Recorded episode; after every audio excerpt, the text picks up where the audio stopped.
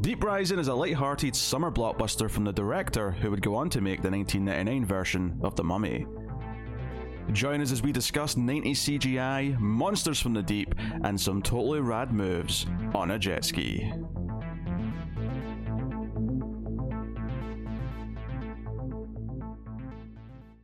Welcome everyone to the Atomic Cinema Experiment. I am Peter, and joining me as always is Tara, Greetings, citizens. who's a little bit under the weather, recovering. But I'm pointing out because your voice does sound a little different, just so, just so Yeah. they, they're aware. They're aware. Can't do any singing right now. Luckily, I don't think the audience were uh, holding out hope for for a song anyway. Next time. That's a threat. Uh, this is a science fiction movie podcast. We get together, we talk about a science fiction movie we watched. It's quite that simple. I'm getting so many evil eyes because of that comment. Um, this is going to be an episode on Deep Rising, another 90s movie. 90s season uh, continues on. Um, this is our penultimate 90s movie for this season. We have one last one to do next week, which was the vote winner of Johnny Mnemonic. But today, we're doing giant mutated sea creature science fiction in the form of the Stephen Sommers 1998 film Deep Rising, uh, which I had actually only seen for the first time like two years ago, maybe, maybe a year and a half ago. Uh, I watched it on stream. Uh, not even really being aware that it was kind of a sci-fi movie until I watched it, and then like, oh, this is definitely falling into sci-fi. This is it feels like it's. Uh, in fact, one of the posters even says it's Aliens meets Titanic, meaning that someone's got a hard on for James Cameron, and who could blame them? Uh, he's, he's a he's a worthy uh, director. I don't know what word I was looking for, but Man, you could just say man. he's a man. He's a he's a real man's man. so, uh, yeah. So we're going to talk about Tara. You'd never seen this before, is that correct? That is correct. I had not seen this before. Did you know anything about it? No. Had you had you heard of it? No. When I started it, I thought I accidentally put on speed 2 cruise control. It's set on a boat, and it came out like a year after that, so I can see why you might uh, think that. Uh, so that's you know, it's a very simple setup. Uh, there's a cruise ship, and it ends up being attacked by some sort of creature, and we have uh, kind of like a, a team of mercenaries who are coming in to do something nefarious, and kind of this uh, rogue with a heart of gold character, or main character, uh, uh, Finnegan. Is his name? I don't, don't remember that at all, but yeah, Finnegan. Yeah. Uh, so he, he's no, been they say it a lot. he's been hired to like drive these shady people out to an unknown location in the ocean and he's sort of got a ah well they're paying we don't ask questions and he's got like a uh, Benny from The Mummy which obviously was also directed by Stephen Sommers he's in here kind of as the mechanic character uh, playing a very similar kind of sleazeball kind of likable but a sleazeball all the same um, uh, we have uh, the femme fatale style character in uh, Famke Jens- Janssen, who uh, I say femme fatale. She's more like a a bubbly like Selina Kyle. Like she's kind of like a, a thief who gets mixed up in everything, but is kind of like I guess her and Finnegan are both like you know slight criminals, but with likable enough Hearts of gold. Hearts of Gold. Yes, I tried to avoid using that phrase again, but you you went for it. Um, we have the guy who owns the cruise, who uh, you know is this slimy rich guy, and then we got a bunch of other. We got all the mercs themselves, um, and that's that's kind of the setup of, of the of the movie. Uh, a lot of recognizable faces, which we'll talk about in a minute. But I, I think before we get to any of that, um, you know, the the mercs get to the boat. And they're just surprised to find that there's not a lot of passengers kicking about because there's monsters already on board, and uh, then the movie goes from there. So I- I'll leave it there. We'll start spoiler free, of course, and we'll give you a warning before we go into spoilers. But Tara, what did you think of Deep Rising? Um, I didn't really like it. I thought it was gonna be something up my street, but um, I don't know. Maybe it's just that we've kind of watched a similar movie that I liked more called Leviathan, and I think that this one is this one has potential for sure. I was I was really like I like the idea of like a Poseidon adventure, but with an actual like sea monster and stuff like mm. that. I think that would be kind of a cool movie to make and watch. But it sort of turns into like the I don't know, like you, you can see that this is the same time as like Event Horizon and those type of movies. Oh where, sure, yeah. Um, I don't know. I, and I got kind of frustrated with the actual creature because the, the, for a long time they avoided showing it and doing the Jaws thing, and I thought, okay, yeah, I mean that's one way to do it. That's fine. Like, but it eventually kind of just wore on me, and like I really want to see this creature, and then when I see it, I'm like, eh, I don't really like it. Go back to being. Go back to being a nothing. Yeah. My imagination. I mean, your first point there was basically is that it feels super nineties. Like that's essentially what you were getting at. Uh, yeah, but like I I do have nostalgia for 90s and 90s disaster movies and stuff like that. And I like um movies like this. I like Deep Blue Sea a lot, you know, I like um Titanic. um but I don't I don't know. This one just doesn't eh, doesn't work for me. I think the characters are not great. Um I didn't find the comic relief to be annoying like I expected I would. I mean, some not all of his lines are great and stuff, but like he he was fine. Um, I thought the lead Finnegan, who, Treat Williams, I thought he was kind of a weird choice for a lead, a leading man. Um, he never really. They wanted him to be Han Solo so bad, like he has his own ship. He even has like a line like I've got a very bad feeling about he does say that. Yeah, he says that at one point. but like he doesn't have any charisma like uh, like uh Hunt, you know Harrison Ford. Does, He's he's more of a schlub. He's more like uh, he feels he feels like the guy you could just be living down the street. You know, he's like he's like your yeah your neighbor as opposed to like a hero. yeah. He's just a weird choice, I thought, and I don't know. It, what do you think of the movie? I think I like it more than you do, but it's not because I think it's good necessarily. I just like I think the nineties to solve it. I think there's just enough of it clicks into place where I kind of had fun with it uh, for what it is.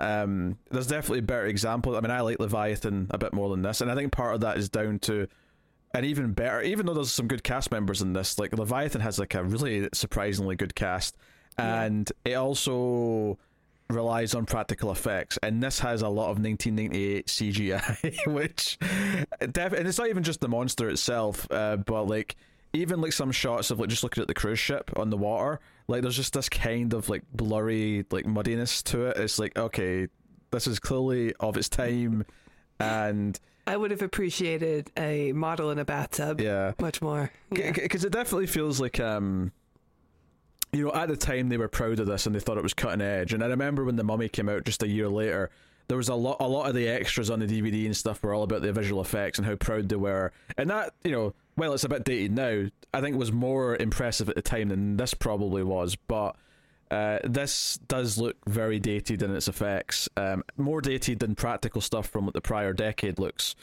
which is kind of the point I'm making with Leviathan is that the practical stuff Yeah. then holds up better because it was practical. So I think that's you know maybe the biggest thing against it. I agree the characters are very thin and light, but I kind of enjoy them in a weird like sort of schlubby way. Like I kind of appreciate that the lead's a bit shit. I think what's funny is that the, the, the lead actor is like the only face in this I don't know from something else. Like every other actor I know from other things. It is an insane like who's who Treat, of a Treat cast. Williams has to be like a um, a TV actor. He pro- yeah, no doubt is. I'll click on him just quickly and see. Uh, so, oh, he was in I the mean, f- he was in the Phantom. Oh wow, okay, I've not seen that in a long time. Billy Zane one. Yeah, uh, yeah, he's in some episodes of Blue Bloods, Chicago Fire, uh, White Collar. Against yeah, he's in a lot of TV shows and TV movies. Like he's just that type of actor, which is fine. Um, but like the rest of the cast, like obviously Famke Janssen, who most people know from the X Men movies, uh, is kind of your your lady lead. Uh, the the the rich guy who who owns the cruise ship, uh, that's the creepy warden from Silence of the Lambs, and that guy cannot. He cannot play a, a good character. He has to be a like a scumbag because he just he's so sleazy the way he talks. He's got- he's got that Is it the rich guy. glasses? Is it some uh, the glasses and the haircut combo Yeah. where you're just like, mm, Don't trust him. the way he delivers his lines. Uh, Kevin J. O'Connor plays the comic relief, uh, the mechanic. He obviously is from The Mummy. I don't really know him from anything else, but he's in that. Um, Yeah. You've got like the the high ranking guy in the ship. That's you know other the, the like that's not the captain. Um, he is one of the henchmen, the the main henchman in Lethal Weapon Two. I'm like, I was like, where did I know him from? And that's what it was. It's him. um, the Merc team is full of people. Uh, you've got the guy who was the captain on Sunshine. Uh, Yeah. Is one of them. You've got Kano from the Mortal Kombat movie, is the Australian guy. You've got uh, Digimon Hanzo from Gladiator. He's he's been actually been in more stuff recently. Is his name actually pronounced Digimon? I don't think so, but Firefly. What are you? Okay, kitty. Oh, okay, all right, all right. Stupid cat. Decide to just leap over the whole monitor. Gotta see a monster. Uh, so yeah, you've got you've got all these faces. Like there's maybe like one guy on the the Merc crew. Uh, there's, there's one who I would describe as Denis Leary's looking brother. Seriously, yeah, totally. Yeah, I've seen. He's been in a lot of Guy Ritchie stuff and things like that. Uh, but like that, that's what I think of when I look at him. He's like you, you look, you could be related to Denis Leary. Oh yeah, he definitely should play him in like or like play brothers or something Yeah. with him or has at some point. I'm not sure. Yeah, I don't know if you could say biopic because they're about the same age. I think it's not like he's the he's, he's like here now and No, I never meant like he should play Denis Leary. I meant like yeah. like they should play kind of like um like at some point Tom Cruise and Tig Notaro have to play siblings in a movie. right. I haven't thought of It's, that one. it's like but, uh, it's there. They have to do it. That's fair enough. That's fair. I can see it. I can see it. Um, so yeah, yeah, very very recognizable cast of the time period, and it's a lot of faces. I mean, a few of them I mentioned have come up in other things, but what's really notable about all those faces and where I said I know them from is that most of them I only know them from one other thing from the nineties or late eighties. Like very few of them, like are still like someone I recognize from modern things. The most of them it's like no no they've got one other notable thing in this time period and that's it. So it's very much a who's who, but it's a who's who of specifically this time period, and I think that's really interesting. Uh, you know, the, the obvious exception maybe being Famke Janssen and, and Hanzo, and maybe Cliff Curtis. I, I, that's why I said Hanzo instead. I thought I'll I'll, I'll sidestep the first name. Oh. It's probably J- Jiman Hanzo, uh, if I was to guess. I don't know. Like he's he's such a good like working actor. Like you think it, the name would pop up somewhere where I would hear it and be like, "Oh, that's how you pronounce I, it." see- I see it a lot. but- Probably in the time of Amistad because he was. I'm sure he was like the star of that. Yeah, but obviously he was in Guardians of the Galaxy. He's popped up in a, you know, he's, he's been popping up in a lot of other things, and they're apparently making like a Gladiator two that he's going to be in. What? really? At least there was supposed to be. There was rumors of it at some point. I don't know if they've fallen through. They may have done, but What? yeah.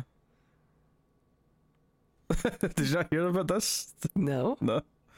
Gladiator two, Is Electric Maximus Boogaloo. coming back? Well, you can't, right? But yeah. Oh, and that's right. It was the Wizard and Shazam. I forgot about that. So yeah, he's popping up in small roles here or there throughout modern things. Who? Fun. E- Exactly. is that what he's always going to be known for? Is the Who guy in Guardians of the Galaxy? I mean that that GIF does get used a lot. I mean, I still think of him as Gladiator first, so that's the first thing I think of. Oh yeah. I mean, yeah, I always remember him in uh, Amistad because that was the movie that I was really excited for a new Spielberg movie because it's still high on Jurassic Park, and going, uh oh, Spielberg's making boring movies now. I've never seen Amistad, but uh, uh, yeah, that's fair. Early Um, McConaughey. yeah, Amistad was uh, he did Amistad and then Small Hours and then Deep Rising, so this was really close to Amistad in terms of uh, yeah. And also Spielberg's other movie in '97 was The Lost World, which I don't think is very good. So yeah, '97 was a bad year for Spielberg. Why, why does he do that with uh, with his with his Jurassic Park movies? Uh, yeah, he's like He oh, did Jurassic Park and Schindler's List same year, and then Lost World and Amistad same year. I'm going to do my very serious historical film alongside my dinosaur movie. It worked Yeah. well the first time, so I'll do it again. Uh, I mean, Amistad is a good movie, but you know, for young Tara who is high on dinosaurs. what is this? It's boring. it's about America. I don't live there yet. Oh dear. Um, so there you go. So yeah, very very notable cast at the time period. Uh, is ultimately what I'm trying to say. Uh, yeah, and you know Stephen Sommers, like he's a director who obviously everyone felt like, oh, is he the new Spielberg because of the Mummy? Like you know because that's kind of the new Indiana Jones. Everyone was saying, oh, is he going to like have this now? I feel like he just disappeared off the face of the earth after that. Like Van Helsing just killed his career. Oh, he did that one too. yeah. I don't hate Van Helsing. I mean, I saw it in theaters. I, th- I mean, I think you can tell. I think you can tell that the guy who did the Mummy, this was like an attempt to do a new version of it with Van Helsing. Yeah. I guess, you know, he just had the right formula for the mummy because that is a fun movie. Well, no, it is. The, the first Mummy's a really solid uh, adventure film, and then, but then you get to, you know, after that he's got Van Helsing, and then he did G.I. Joe: Rise of the Cobra in two Oh, I thousand that, yeah. and then he got Odd, Odd Thomas in twenty thirteen. Mm, I didn't see that I don't one. even know what that is. Uh, who's that? Anton Yelchin's in it.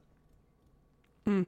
Uh, Yeah, I've, I've seen the poster, but I don't, um, I never saw the movie. and that's that. You know, that's his last film. He, he's got a project announced called When Worlds Collide, but you know, his last movie was 2013. So, given like how Hollywood was like propping him up when The Mummy came out, it's kind of sad that how quickly that that popularity and like success just dwindled. Yep. So, He's like the Colin Trevorrow of his time. I mean, it's no guarantee Trevorrow's career is going that route, but it certainly feels likely at this point. Uh, I don't know. I You don't know. had your chance. He gave us Jurassic World, and everything else has been weird. Book of Henry. I mean, he's the guy who got like fired from uh, a Star Wars movie. Yeah. Not the only one either. Josh Trank got fired. Fantastic Four did that. What was he supposed to direct? oh, was it one of the spin-offs? Mate, I can't remember. Mm. Can't remember, but I'm sure. I'm sure he was. I'm sure he was made to do a Star Wars movie, and then all fell fell apart because Oh, maybe it was was it Solo because they brought in Ron Howard, right, to finish that movie. no, because that was the uh those like Oh, that, those- the pair the- who did yeah, a comedy. yeah, yeah. yeah. Then Disney were surprised that the, the pair of guys who are known for doing comedies made a comedy. Yeah. and I I think I heard it was like the people were comparing it to like the dailies to Ace Ventura or something. and then Disney was like, "Oh my god, what have we done?" Hey, I tell you what, if they actually cast Jim Carrey as young Han Solo, even though Jim Carrey's like 50 already, like, if they cast Jim Carrey as young Respect. Han Solo The- yeah. and had him just doing his Ace Ventura act in the outfit, I would have, I'll, I'll, I'd, I've not seen Solo yet. I won't see it until we review it on the show. But you know what? I would have wanted to see that version of Solo. Hell yeah. If the guy asked him how'd you get that name or whatever, and then he would bend over and, and butt speak solo. it was great.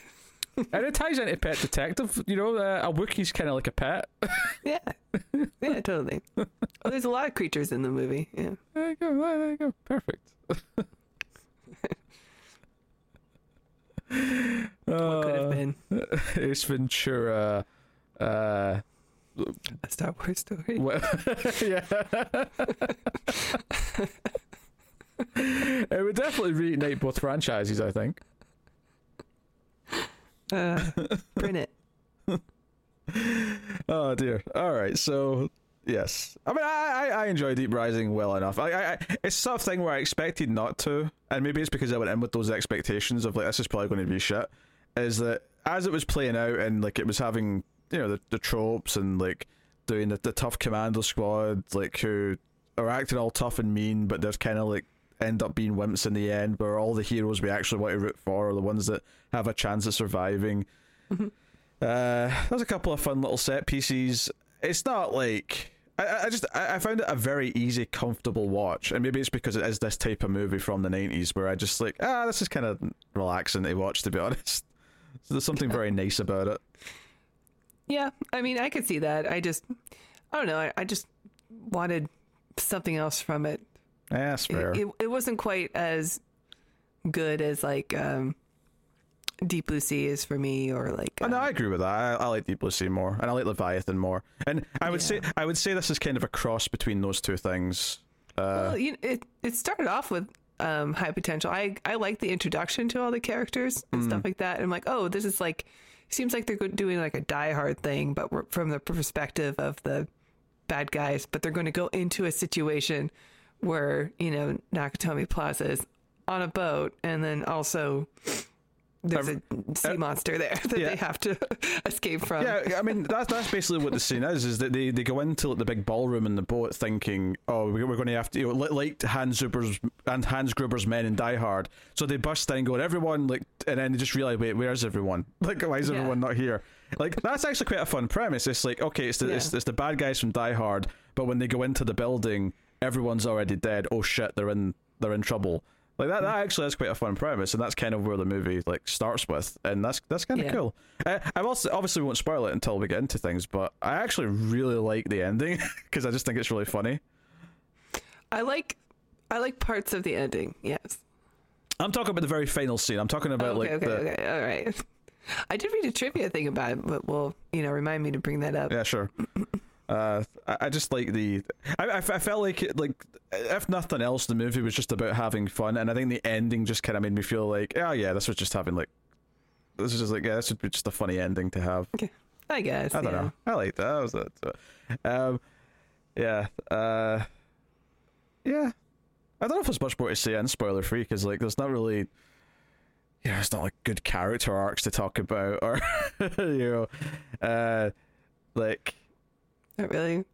I love the use anytime there's a, a use of um oh a jet ski. that's the word. Yes, There's a Chekhov's jet ski. There's a Chekhov's jet ski, and there's a there's basically scenes of like. So imagine you saw Die Hard, uh, not Die Hard, sorry. Imagine I got Die Hard in the brain now because you brought that up. Uh, imagine you saw Titanic in 1997, and then a year later you see a movie where just like the Titanic, there's like you know a rising water level all around the ship, and just imagine someone riding down all the corridors of the ship in a jet ski. like Yeah. you get that. I appreciate the use of jet skis in this movie. Um, just because there's something so hilarious to me about a jet ski being cool. Mm-hmm. You know, it's like a, a sign of like this is a cool person. They're on a jet ski because I oh I think of people on jet skis as losers, but they're always meant to look cool. Do you feel the same about motorbikes? Because to me, a jet ski is just a motorbike on the water. No, I don't feel the same about a motorbike, specifically jet ski. Okay. Interesting. Mm-hmm. Because it's kind of similar, especially if someone's like you know riding behind them, you're holding on to them. It's a very similar visual to me, just on the water instead of on the road. See, it- maybe it's a gender thing. Maybe I just lack that chromosome that tells me that this is cool. But I'm, not- I'm not saying it's cool. I, I'm I'm saying that motorbikes and jet skis are equally. Well, I, I mean, I don't have a problem, but I just, I'm just like, eh to either of them. yeah. I'm sorry. Do you think I'm someone who's into motorbikes? Like, well, motorbikes can be cool. You know, in the Matrix, they're cool, right? But jet skis to me are never cool. Well, well, I'm talking about someone who's just any more bit. Obviously, if we're doing action, like if we're doing the scene from Terminator 2 when he's like, you know, veering around the truck and he's like picking up John, Co- yeah, obviously in that scene, that, that- like it's Sure. cool. Yeah, yeah, it's very cool. But even if like Arnold Schwarzenegger's on a jet ski with a shotgun, I'll be like, that's silly. I think it, I think a jet ski being, you know, quote unquote cool fits the tone of this movie though. This is the sort of movie it is. Yeah, exactly. That's like it. It's the wrong confidence. Yes. That's what it is. But that, that to me, that's what's appealing about it is like even down to the chemistry of the kind of there's, there's like a slight romance between our like two leads. Between like one of the most beautiful women in the world and Treat Williams. And this Shelby old man, yes. And there, there's only there's only actually ten years between them. It's not actually that big of an age gap as I thought it was. Um, but He just seems old though. yeah, he, he seems older, but he's only ten years older than her. Um, but I think I think what I liked about this is that it really just boils down to one like accidental flirtatious comment where she thinks he's implying he wants something, and he's just kind of like, "Mm, nah, like just you know, give me a cold beer. That's that's all. And then later on, it's paid off where she kisses him, and I, I don't think that's a much of a spoiler. Uh, and she says, "Better than a cold beer, right?" And I'm like, you know what? This wasn't like forced or problematic or, or not problematic because it was never problematic, but I, No, that- no, I wouldn't say. uh, no. Uh, The the point I'm making though is that this never felt intrusive because you just left it as this one comment and one little payoff where it's not even like a full blown romance. It's just like a little smirk, like, "Hey, you know what? We got out of that, so here, have a have, have a kiss." Like, like you know. Um, Sure. Plus, you know, given where they are at the end, what else are they going to do? They might as well just start having sex. Like, Uh, yeah, I'm sure that's where the scene was heading. Yeah, yeah, that's good. If I'm on an island with, I'm spoiling things. If I'm on an island with Famke Janssen and there's nothing else to do, what, like you better believe my first suggestion is, well, let's just have some sex. Are you going to leave that in there?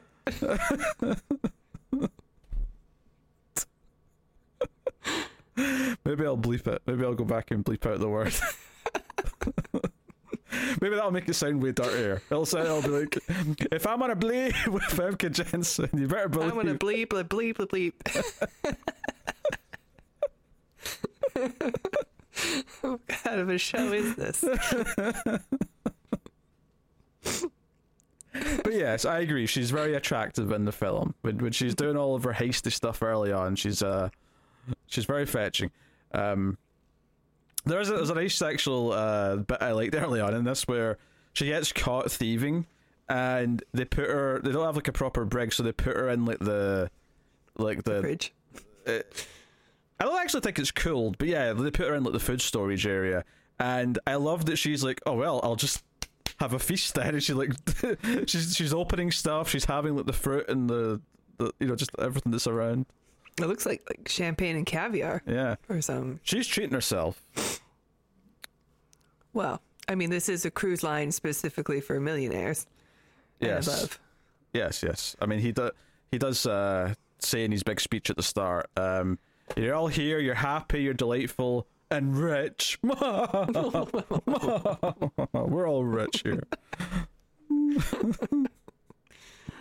Very nice. Yeah. Um aren't cruise ships like one of the worst like things for the environment? Like like in, in relation to like how useful they are, like they're pretty bad because like they're just this luxury, but they use like so much energy to like exist. Yeah, I mean, probably. Yeah. Uh, I don't really know exactly. Planes are pretty bad for the environment. yeah, but planes like have a use though. Like, we do have to get around. Whereas like a cruise ship is just purely for the sake of the the indulgence. That's true. you know. Um, you know. Excuse me. And planes planes tend to be pretty full at least. It's not like most like unless you get a private plane obviously, but it's not like most big airline planes like are like they usually they tend to fill up. So it's like at least they're all being used to like by the fullest amount of people. Yeah. Yeah. Yeah. Um, but hey, not that I'm shitting at anyone who wants to go on a cruise. I'm just I've I've heard things in passing. Yeah, I don't know. I've never been on a cruise. They're I, mean, I lived on a boat for three years. Yeah, but your boat didn't have a casino and a nightclub and like swimming pools and all sorts of shenanigans. It would have been. It would have made the Navy so much better, though. Oh, I'm sure it would have. Sign me up. well, that's the thing. A cruise ship is basically a floating city, right? Like it's it's got Yeah. like all the comforts of a, of a of a town or a city, but on a on a boat. And mm-hmm. yeah, like they have to run all that stuff. Like I imagine it does take a lot of like energy that they have to travel with. sure. So I mean, my ship was much smaller than that, but like, it still was just seemed like we wasted a lot of fuel all the time. It's not Yeah. just a little bit of fuel, you know. of course, ships are pretty big. Take a lot of fuel to move. Hmm? Gotta get that steam going. Yep. That's why they should still have sails on ships, just to like take you know take the edge off. Well, they still have oars. Everyone just mans the station and starts rowing. No, I'm just kidding. I was gonna say I'm pretty, I've seen pictures of your ship in the navy. I'm pretty sure that no one was or, or was rowing off the sides of it. Man the oars.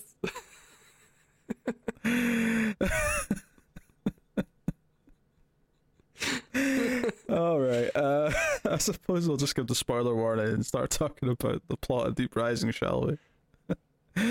so, spoilers ahead. You have been warned. So, so, sorry. Spoilers ahoy! See? Both, both really terms? No? Okay. uh, so, yes, we're introduced to our, our various characters. We got there's a quote at the start about the depths of the ocean or something bollocks like that. Yeah. The Marianas Trench, I Yeah, assume is so- what they're so- talking about. something like that. Um, and we're introduced to our main character, who's our lovable rogue with a heart of gold, and the two people he works with. Uh, one is uh, obviously our mechanic dude, who's kind of the squirmy, like nervous Mhm. guy, and then Kind of sounds like me. right now, yeah.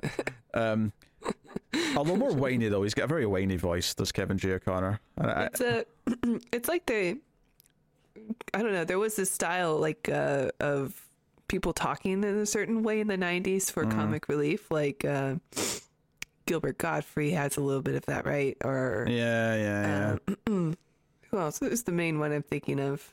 Biodome guy. oh, Pauly Shore. Pauly Shore. Yeah. This is kind of like a, a, a thing where, like, if you wanted to be the comic relief in the 90s, you kind of had to have a weird voice. Yeah, there's a lot of '90s trends in this for sure. Uh, that they, do- they do stick out watching it now, like a, a new era Mhm. where you're kind of recognizing all these things that have been gone for a while.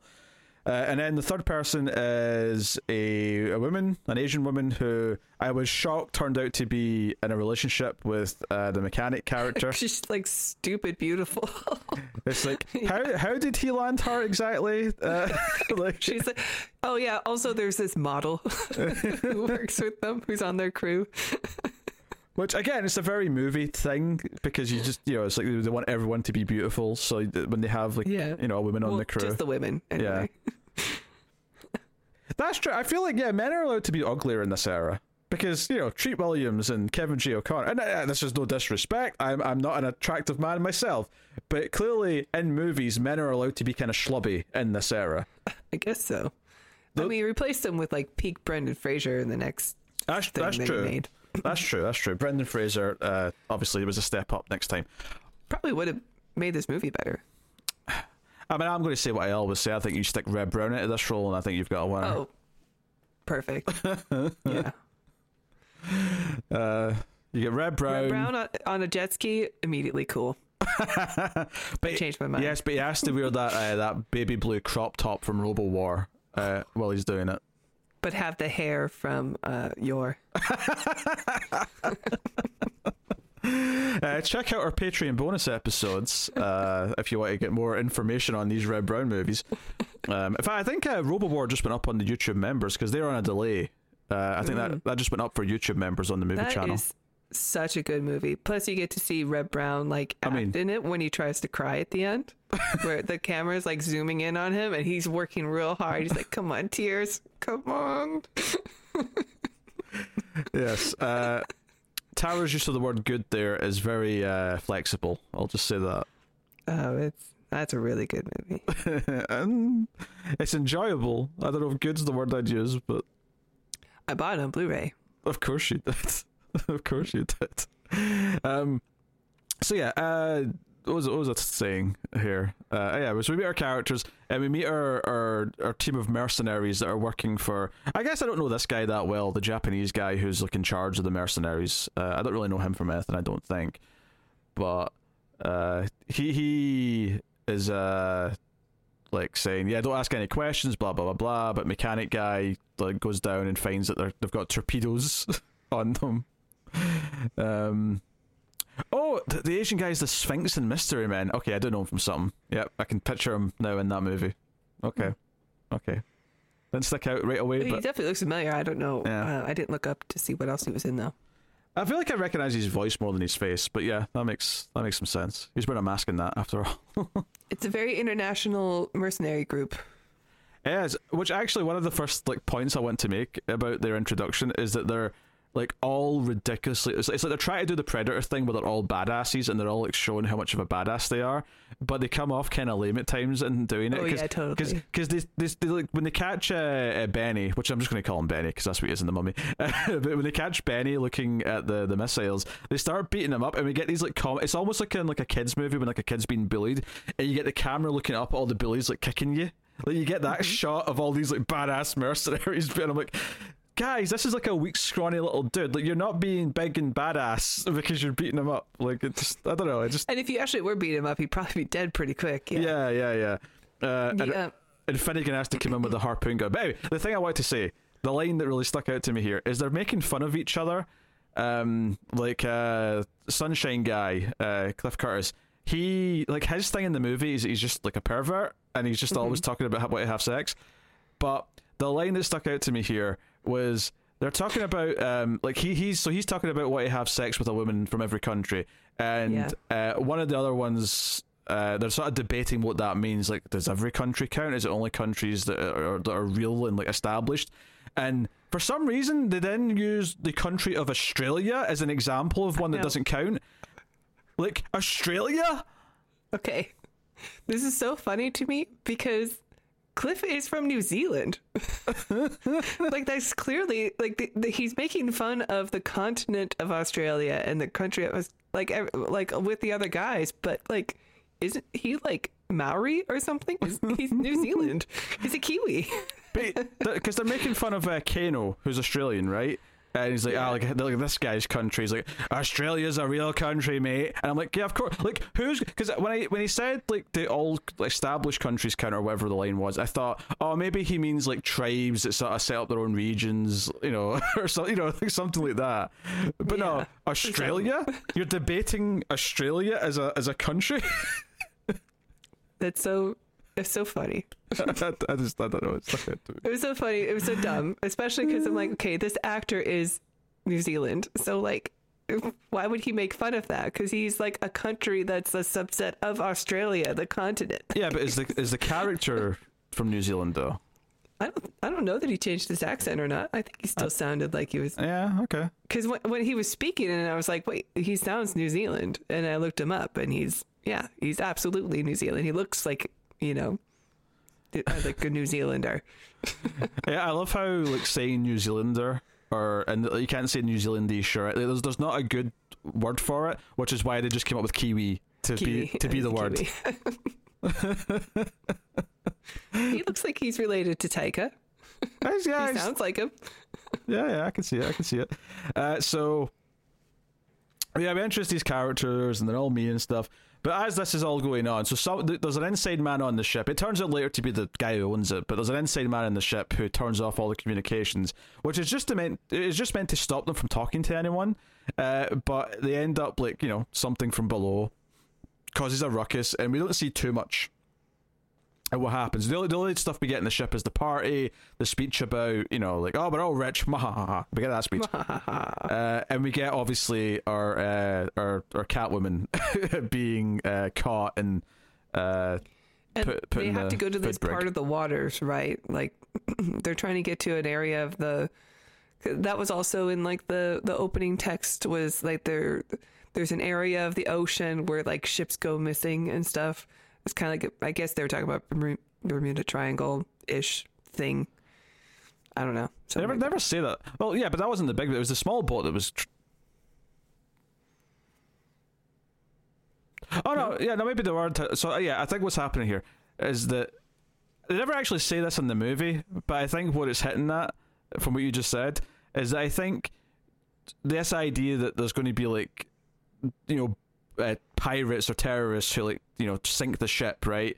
Uh, The idea that they're going to do it in this area where ships are known to go down is like yeah. to, to enhance the because basically it's, it's an insurance scam. The, the the owners realize that he spent too much on this boat and he wants the four hundred million dollar insurance payout. So honestly, Yeah. one, one of the funniest things in the whole movie to me is later on in the film when he's on his own and he realizes the boat's sinking and he just goes. It's sinking, and he gets really excited. I don't know. That really made me laugh for some reason. I think the, the whole concept of like I'm just going to make a cruise ship for millionaires is really funny because this cruise ship is huge and there's not a lot. Like there's more now, but there's not a lot of millionaires. So like, in order for you to be, for the cruise to be um, profitable, is that like all these millionaires would have to choose to go on a cruise for every vacation they do. Otherwise, you're just going to have to start like hauling, you know, regular people on a cruise. that, that's why the prices have to be, you know, affordable to a large clientele, so you actually always have customers. right, exactly. so maybe like this first cruise or something, maybe he it wasn't actually profitable because it was like, well, I just need all these millionaires to be here so I can rob them. I mean, I don't know. I don't know what a cruise like a typical cruise costs. I'm assuming it's like a grand or something like that. But Yeah, they're pretty expensive. I've looked into it before, but Yeah. it, I mean, obviously it depends where you go and yeah, yeah. I mean, they're expensive, but they're expensive, and a, a regular person can save up, or you know, they could, it's an option if they want to like devote some time to it, kind of thing. yes. Uh, if I if I wanted to go on a cruise, I could do it, but I have to, you know, Yeah. put some money aside for it. yeah. Uh, whereas And here, it would have to be like in the steerage. yeah. But that this this guy's logic is uh, he's the lawyer from Jurassic Park. We can have a coupon day or something for the poors. Yes, a coupon. that movie's so good. We should watch that instead. We've already done Jurassic Park. Was right to do a Jurassic Park revisited. That'd be great. Yeah. We'll have a coupon day. Um, uh, Every line is great in that movie. yeah. That's probably why I know what coupon means. That's probably where I learned that word. Because coupon's not a word that's used in the UK. We call it a voucher. Oh, okay, okay. Yeah. Coupon. Yeah. We love our coupons. Uh, so yeah, uh, so we can't. But once the once there's a bit of like turbulence or tremors or whatever you want to call it, uh, like there's like we we cut away from the, the the cruise ship and we just stay with the other characters. And so so we're with them as they discover what's happened on the ship. So obviously, once they get close, like the the, the main guys are all taken by gunpoint. And it's like, okay, they've had some rough stuff as well. They've been hit by something. The engine's damaged. They need to get parts from the cruise ship. Uh, which obviously the bad guys are expecting to see the cruise ship, but the main like our main trio aren't. They're like, wait, there's a cruise ship out there because they, they didn't know what they were coming out here to do. Obviously, uh, they're in the blind about all this. Um, so the setup is that they're going to take the two guys, or, or Finnegan and Benny, onto the cruise ship so that they can get the uh, the parts they need to fix the, the engine, so they can get away afterwards. And uh, our our model slash uh, first mate is staying back on the boat with one of the bad guys. Um, which uh, is a shame because she basically has one more scene where she dies, uh, and that's Yeah. kind of it. You know, you don't get a lot of her, which is a shame because it felt like they were setting her up to be more of a main character.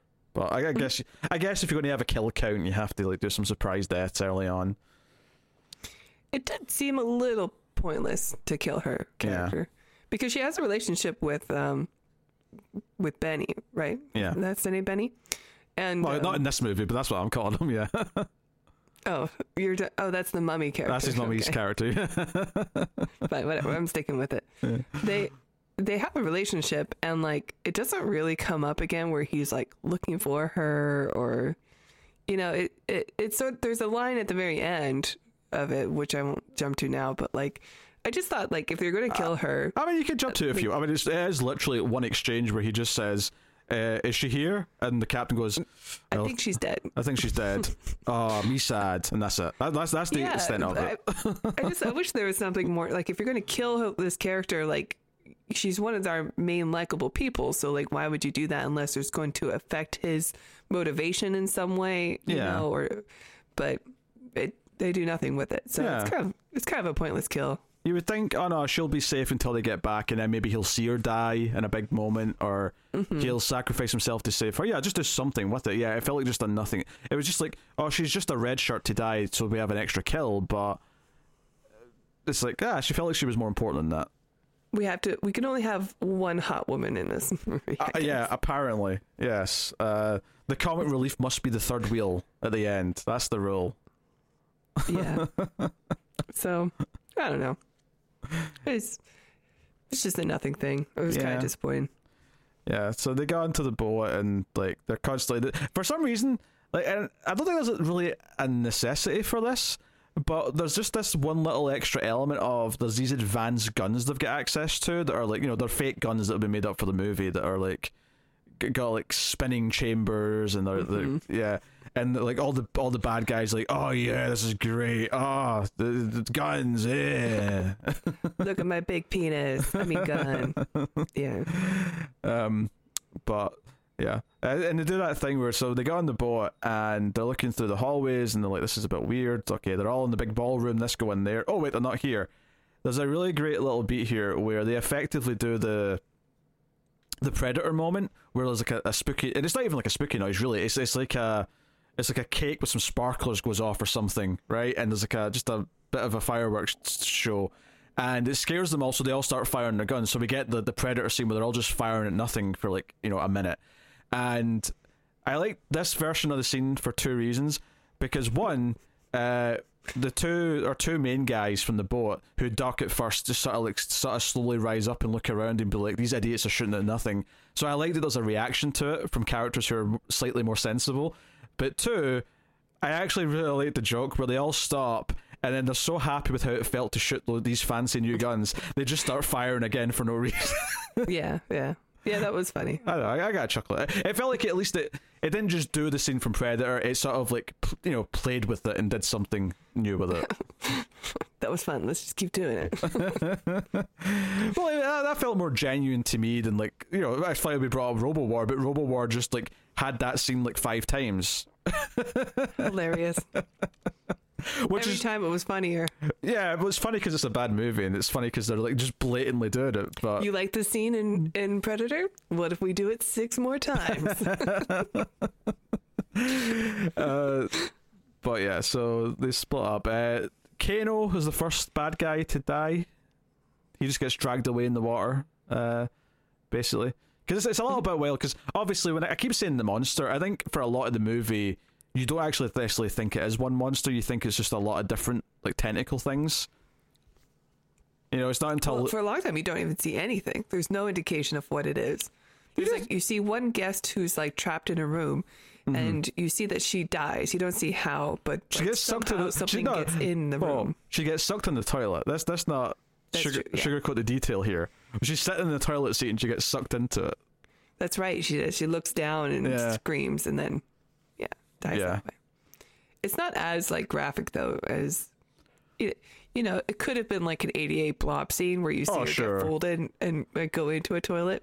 Yeah, you don't get that. You just get explosion of blood. It is R rated fun. because there's some F bombs and I guess there's a little bit of violence, but yeah, it's not like super gory or anything like that by any means. Yeah, yeah. Yeah, you do you do see the tentacles for a long time though. Once they show up, you see a lot of those tentacles for like Yeah. the middle chunk of the movie. Like you see them a lot. And each one has like a personality and like a, a face and a mouth and stuff like that. Spikes. I don't know if I'd agree with the personality part. Did you get personality from these tentacles? well, mad. I, I definitely I got guess I got emotion. I, I got vagina with teeth mouth at the end of all of them, but No, they were like they were they were like a pointy mouth. Rawr.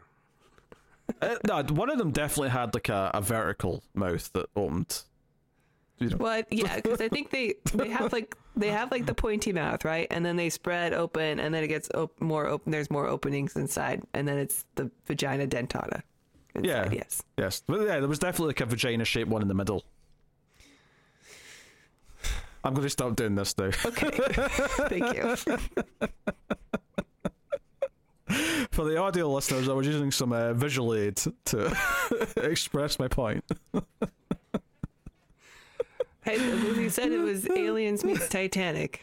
Yeah. That's true, and there's a lot of uh, genitalia, you know, design in the alien stuff, so can't can't fault that. Um, so, and obviously later on we find out it's basically a big octopus. You know, it's a kraken, effectively. Like, Yeah.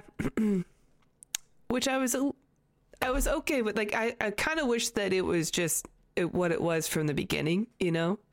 Like I like what it does with the victims where it'll eat them and then de- basically someone says later on like oh it just drinks people. So like it'll mm. eat you whole take out all the fluids and then spit out the bones. And I, I like that. And I like the visual of all like the nasty decomposing stuff because hmm. anything that makes me think of 88 Blob is going to be good. Yeah, they find But- like the uh, it's like there's a big cargo area full of just like skeletons later on, and there's the one guy that it kind of spits out when it's not done with them. So like, he's got like That a was two, great. he's got like a Two Face thing where like half his head is like, and the CG is pretty rough because it's a CG effect on his face, but it, you know it's it's, It it's looked fun. it was great. I, I really like that moment actually. Some of its time period, but it's, It was yeah. something, you know, that they gave us that was like, oh, this is really gross and cool. And, uh, finally, something that's not like just a tentacle. But it's definitely meant to be just be a fun movie though, because it's one of those ones where the characters are still sort of just being quippy and kind of like, yeah, they're acting scared, but they're not like. This is not an intense, terrifying like movie where the characters are all like terrified for their lives. They're they're movie Yeah. characters in an adventure, you know, at all times. And there's a Treat Williams says tells a story about how like like everyone thinks that they're safe at the moment, and it's like I watched a video of an octopus like be handed a wine bottle with a cork fully in it and a fish inside, and it was able to not just take the cork out, but also fully get its whole octopus body inside and eat the fish. and I love the idea that this kraken thing is actually just a giant octopus that's able to because octopuses are made of pudding inside they just are able to go through mm. anything and be able to eat somebody um, i don't love the idea that every tentacle is like a its own thing It has a mouth that's able to like you know because you can do a lot with the tentacles already like Yeah, yeah. with the suction I think- and stuff and like deforming people that way Th- I mean, maybe I'm wrong, but that to me felt like they wanted us to think it was just different tentacle monsters, and then it was a reveal at the end. Oh no, it's just all one big monster. Yeah, but like each tentacle thing has a mouth, and then the, the actual monster has a mouth. Like it, it, the design of the creature doesn't make sense to me anymore, and it's kind of like like I love Tremors, and the graboids are awesome, and like the actual when the gra- graboid's mouth opens, it's got these like three other mouths that can go hmm. and grab onto things to help it. But it's it's basically just its tongue. Like they the graboids have this design where that helps them eat things, and that's great.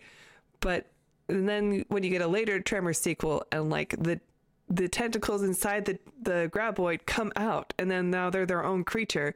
I don't like that. You know that doesn't make sense to me anymore. Yeah, that's fair.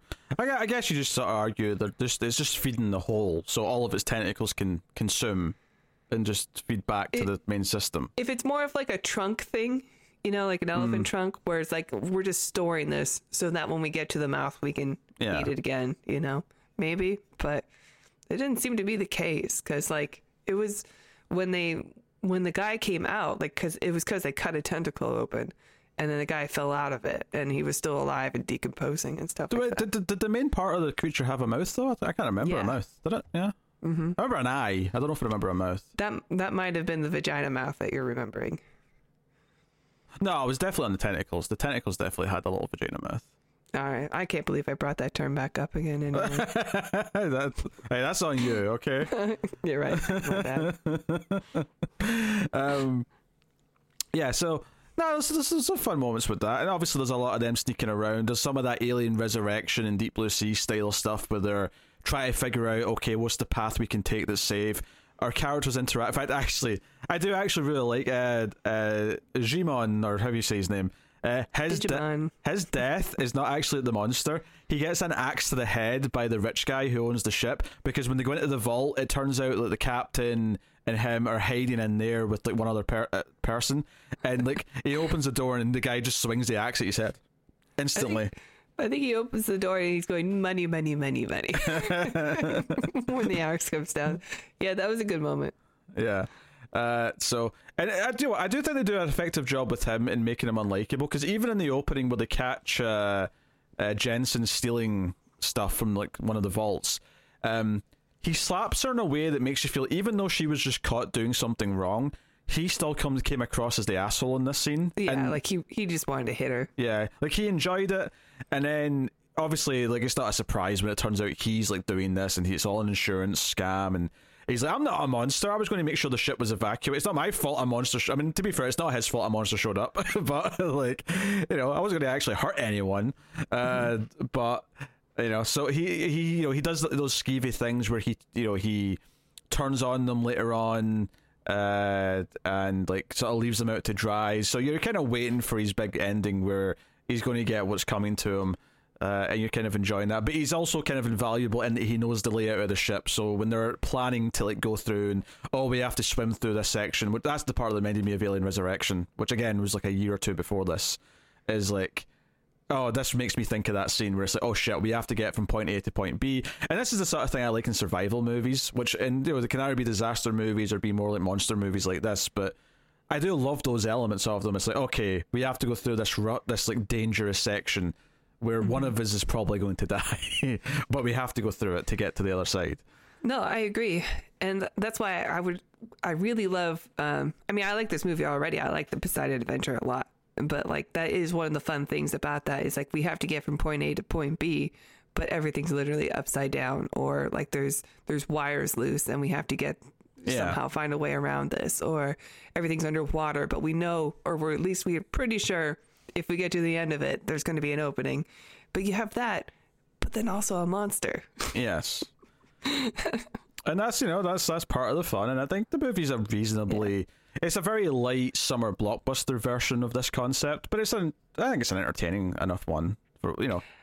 Yeah, I mean it's definitely like fun. It's definitely fun. I just don't think it's very good. I think that's also fair, but I, I kind of like it in spite of its misgivings, because it, I don't know. It's just like, like, I say, it's a very comforting, easy watch, uh, if nothing sure. else. Um, but yeah, uh, did did you? Uh, so so there's a bunch of them running around in the water, dodging tentacles, sneaking past them. Uh, the the bad guys basically get picked off one by one. They're they're kind of like the, the red shirt fodder to get killed throughout the movie. Um, did you enjoy when uh, so later on, I'm kind of skipping ahead here, but it's, just when uh, he's on the jet ski. Uh, so yes. eventually, there's kind of like a he tries to sort of rig his small boat with the bomb on it to like blow up the ship, which actually leads to like the the bad guy, you know, the, the rich guy's like demise in a, a you know satisfying way, where he thinks he's getting away, but the boat's like set to auto turn around and like just blow up into the ship, which is good fun. Uh, but see when he's on the jet ski and Jensen gets on the back of the jet ski and they're riding around and it's all this fun stuff of them going down the hallways of the ship. Uh, did you get the sexual tension as he like holds his shotgun out and says "cock it" as he's because yeah, he's totally because he's using one hand to like steer the jet ski. So I understand why, but I couldn't help but feel there was an intentional oh innuendo with this. oh, I laughed. Yeah, for sure. I was like, "Come on, movie." Way to go. oh, that's good shit. Um, yeah, that was funny.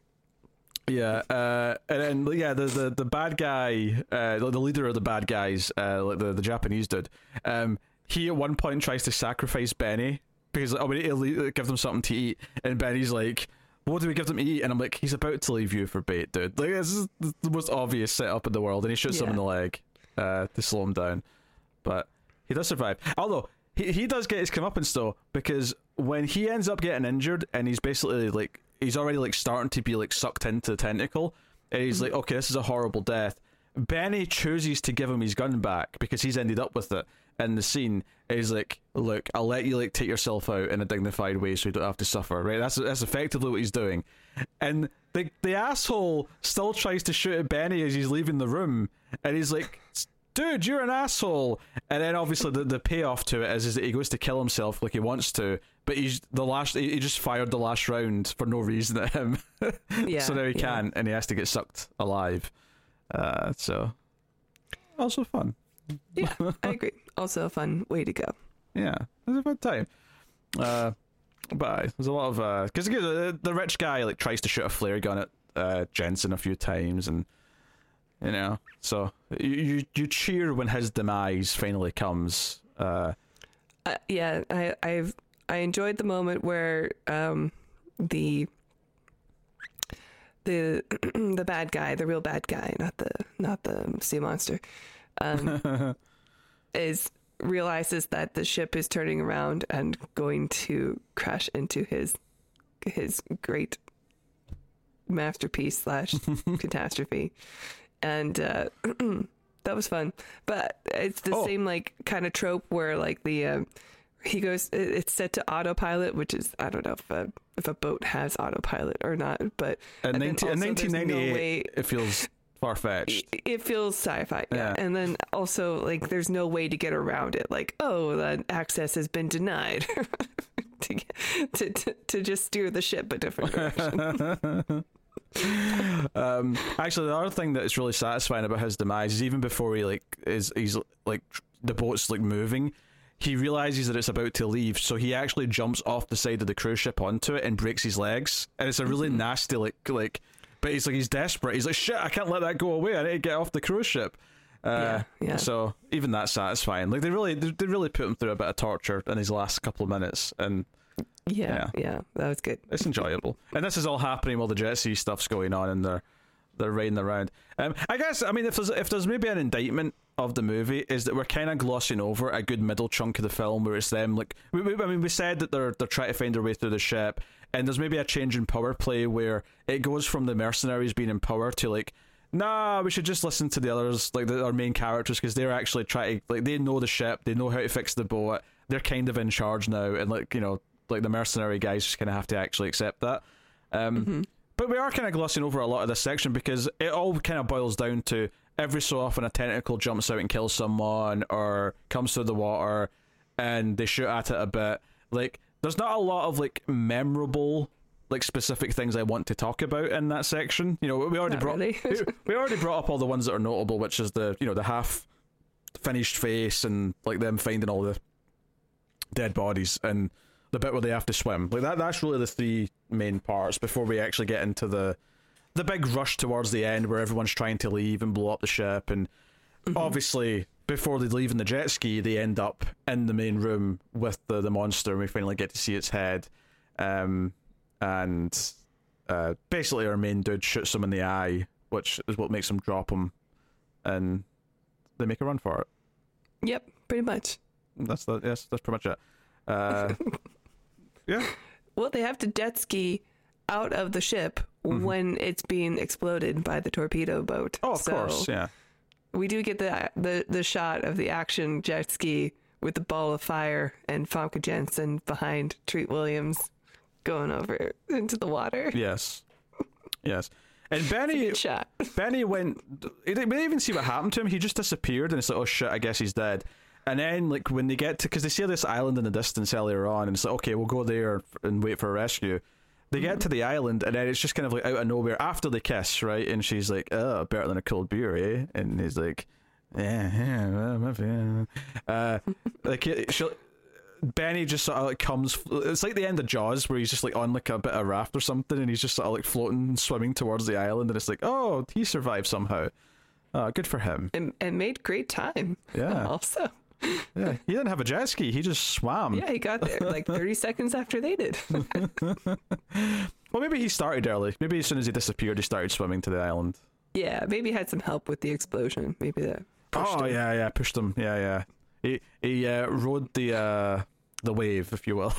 Yeah, um, but no, I, the I, big line. I I do like the uh like the, the little epilogue of the ending here, which is they hear a roar and then they're like, wait a minute, what's on this island? And the camera pulls back and you see some trees move and you hear a few different roars and you're like, wait a minute, did they just land on Skull Island or something akin to Skull Island? Yeah. Yeah. That's exactly what it is, actually. The according to the trivia, the um, the director was going to make a King Kong movie, and he was going to have this one Ah. be the lead into that. Uh, that's that's actually quite funny. Uh, I mean, I, I just assumed it was something like Skull Island, but I did appreciate that. Oh shit, we've just discovered that you know the Kraken exists, and now it's like, oh shit, there's an island full of monsters that we've landed on. I thought it was a nice like, oh shit, we're still in the, the deep end of like everything here. Out Uh. of the frying pan and into the fire. There you go. Yeah. Uh, I like the end. I- It gave me a good chuckle. The first time I, I saw the movie and I got to this part of the end, I just started laughing because I thought, okay, that was kind of funny. Uh, um, yeah, What's it it? would be awesome if Kong actually showed up at the end. Mm, mm. Uh, so I'll take your beautiful woman now, thank you. now he likes blondes. He does, yeah. He's got a type. Sorry to say. I just watched the three and a half hour epic uh, of the Peter Jackson one. Hmm. Yes, yes. Um, yeah, uh, you know, it, it- it's a decent, fun time with uh I don't know if likable characters is the right phrase in this case. With but characters. yes. With characters. But they do feel like movie characters, uh, for better or worse. If Yeah. that makes sense. So there's a do, yeah. comforting quality to them as opposed to I don't know, uh like other movies that try to avoid archetypes by having everyone being bland or unlikable. They're just kinda you know, they're a bit cheesy, they're a bit there, feels very nineties, but ultimately it's very easy to digest comfort movie food. Uh Yeah. you know? Yeah. It's not as good as The Mummy. It's not as good as the things we can compare it to, like Deep Blue Sea or Leviathan. Um, you know, we've not done some of the other underwater movies from like Leviathan's era uh, yet on the show, but I'm sure we will at some point, like Deep Star Six. Uh, there's another one around the same time. Like there, 1989, for whatever reason, there's like four movies that were set underwater. There was The Abyss, Leviathan, Deep Star Six, and like one other one. It's kind of weird how many there were. Hmm. But Just on trend. yeah, it's just one of those things where they all sync Must- up. I wonder if there's like because everybody watched TV at like the same time and they all watched the same stuff. Hmm. I wonder if there was some like Attenborough special about like underwater worlds or something, and then everyone's like, "We should make movies about this." Hmm. Either that or they heard James Cameron was making like an underwater movie, so all the other studios went, "Oh, we need to rush! Get everyone get in the water right now!" I don't know if Cameron was big that big yet though. I mean, it was after Aliens. Yeah, but before T two. Okay, true. I admit he got bigger with T two. Yeah, but yeah. So I don't know. That's an interesting relic of it. It's kind of weird that I missed this as a kid. It kind of feels like the sort of thing that was probably on TV all the time. I just never saw it. I somehow missed it. I missed it too, Yeah. and I was glued to my t- TV. So, Yeah, uh, so was I. Uh, yeah, it's, it's weird. Um, I mean, when my dad wasn't using it to watch golf. Ugh. Lame. uh, very good. Um, oh, that's funny. The Asian lady in the, you know, in the crew on the small boat. Uh, she The was model. she was the nurse in Gattaca, Oh, and she was also in Deep Impact and the Truman Show. She was in a lot of things in small roles at this time period. Apparently, I guess 90s sci-fi was her thing. I guess she's not been in anything since 2007 though, so she uh, called it quits. Mm. Oh, she was the tour guide in the first Spider-Man movie. I can actually picture her now that I've read that. Okay. She's the one explaining the spiders at, at Oscorp Oh, okay. at the start. Yeah. Uh, not Oscorp. It's the museum in the first movie. It's not Oscorp. Oscorp's In, the in the Ra- Raimi movies? yeah. Yeah. Weird. That's so funny. Like she's in like five or six movies that I've seen, all very close together, uh, but they're all just small enough roles that I never even noticed. Huh. Funny. Never Alright. got a big break, I guess. I I guess not. She eventually called it quits for whatever reason.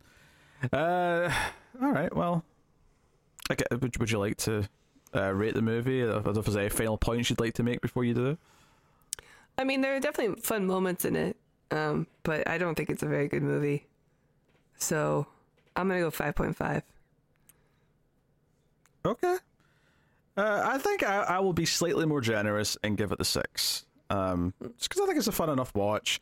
It's not a, it's not art by any means, but as a sort of summer blockbuster. It's a light-hearted film, especially if you like the '90s sort of tone uh, with it. I, I think it's a nice, easy to watch uh, thing. It's probably the sort of thing where people who grew up in the '90s like we did will probably feel something for it. Uh, even though we didn't see it at the time, but just because we feel something for that era, I think if you try to show this to someone who wasn't born until maybe the end of the '90s, start of the 2000s, you know, someone who's only like 22 just now, I think they would probably watch this and just unless they just happen to get a taste for it, they probably just think it's a bit lame. and I really couldn't blame them for that thought. It's a promising start, but yeah, I don't know. The the creature was disappointing, unfortunately. That's a big one. Do, do you think it's mostly the effects though? Do, do you think if it was the same general idea creature, but it was like with modern, much better effects?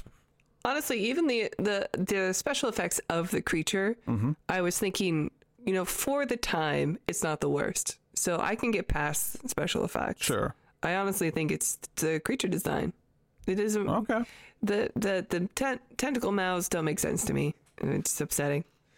I would have liked to have seen a giant, just slimy octopus taking revenge on people. Sure, sure. So you would have liked the tech was just to grab people and pull them away and just to nowhere, and then we find out later where Or, they're going. Yeah, in, inside of a through a toilet seat, even that would be great. Um, yeah, uh, yeah, you know, I have a decent enough time with it. It's, uh, you know, it is what it is. I'm, I'm never going to recommend it more than just if you like this type of 90s B movie, you'll get some fun out of it, but that's about it. like, I'm never going to go any higher than that. Uh, but it's probably Stephen Sommers' second best movie because, you know, Van Helsing sucks. I can't remember. Mummy Returns is watchable, but it's definitely weaker than the first movie. Still got Brendan Fraser in it. It does. It also has those PS like one video game graphics at the end of it when the Scorpion King comes out. Is The Rock in that one? Yeah, that that was the one of the first times I ever remember seeing a movie in the cinema and thinking, "Oh, that looks bad." Is when he comes out as the Scorpion King at the end, uh, Mm. and he's CG. I remember thinking, "Oh, that looks like shit." In in two thousand one when it came out. So Yeah, I don't. Yeah, I don't remember. I, I'm sure I saw it Oh, because the Mummy was great, so I probably saw it. The Mummy Probably did. Yeah. I Uh, never saw the Scorpion King movie. I think I tried to watch it and was just bored. Like I think I technically watched it, but I don't know how much attention I was paying to it by the end.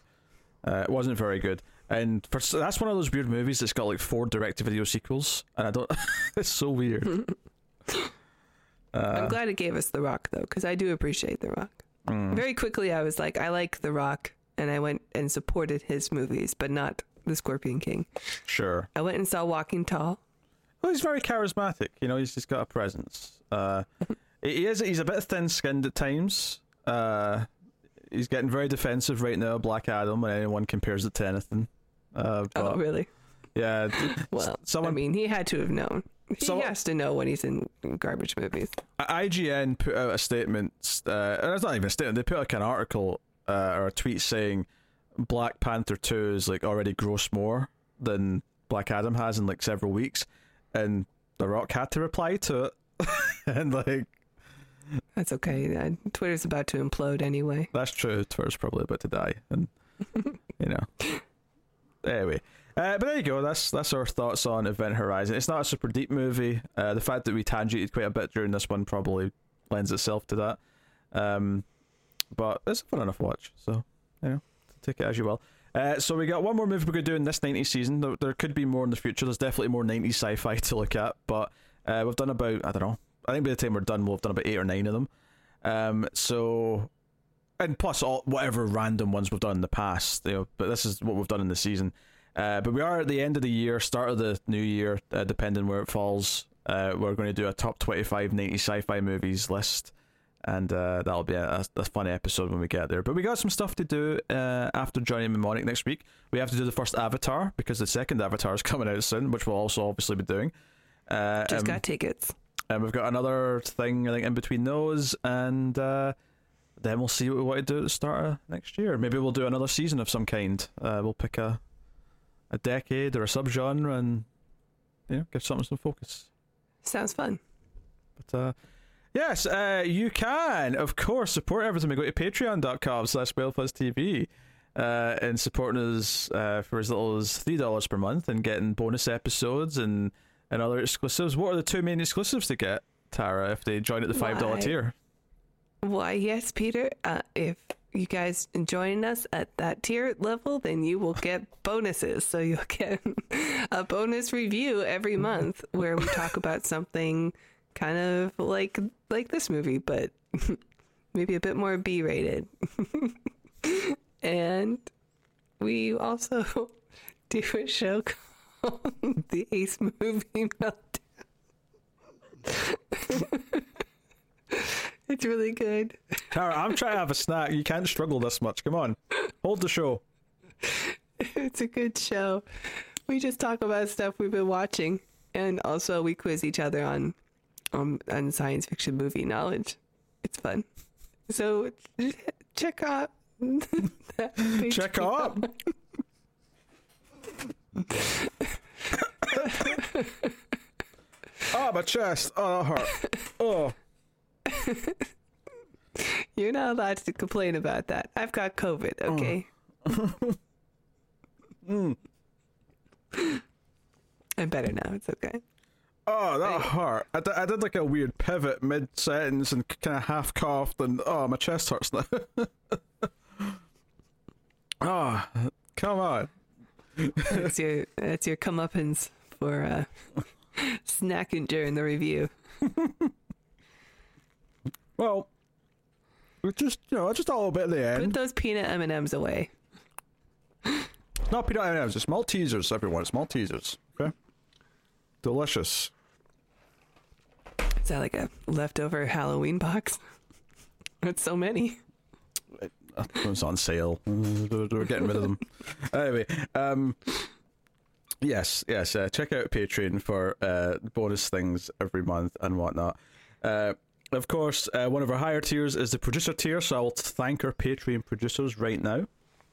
So thank you very much to Tyler Hess, Cindy Palacios, David Sharp, Bordnow, Christopher Moy, David Brown, Al Tradesman, and Alison M. Four Days. Uh, thank you all, and thank you to anyone who's a patron or anyone who supports us. Uh, you can support us, of course, by liking, subscribing, dinging the bell for notifications, commenting, rating the podcast on iTunes or wherever you get your podcast from. Tara's trying her best to distract me now. You're doing great. Uh huh. Uh huh. Uh, can't, I can't say the same about your Patreon plug, but uh, it's a solid effort. I'm sick.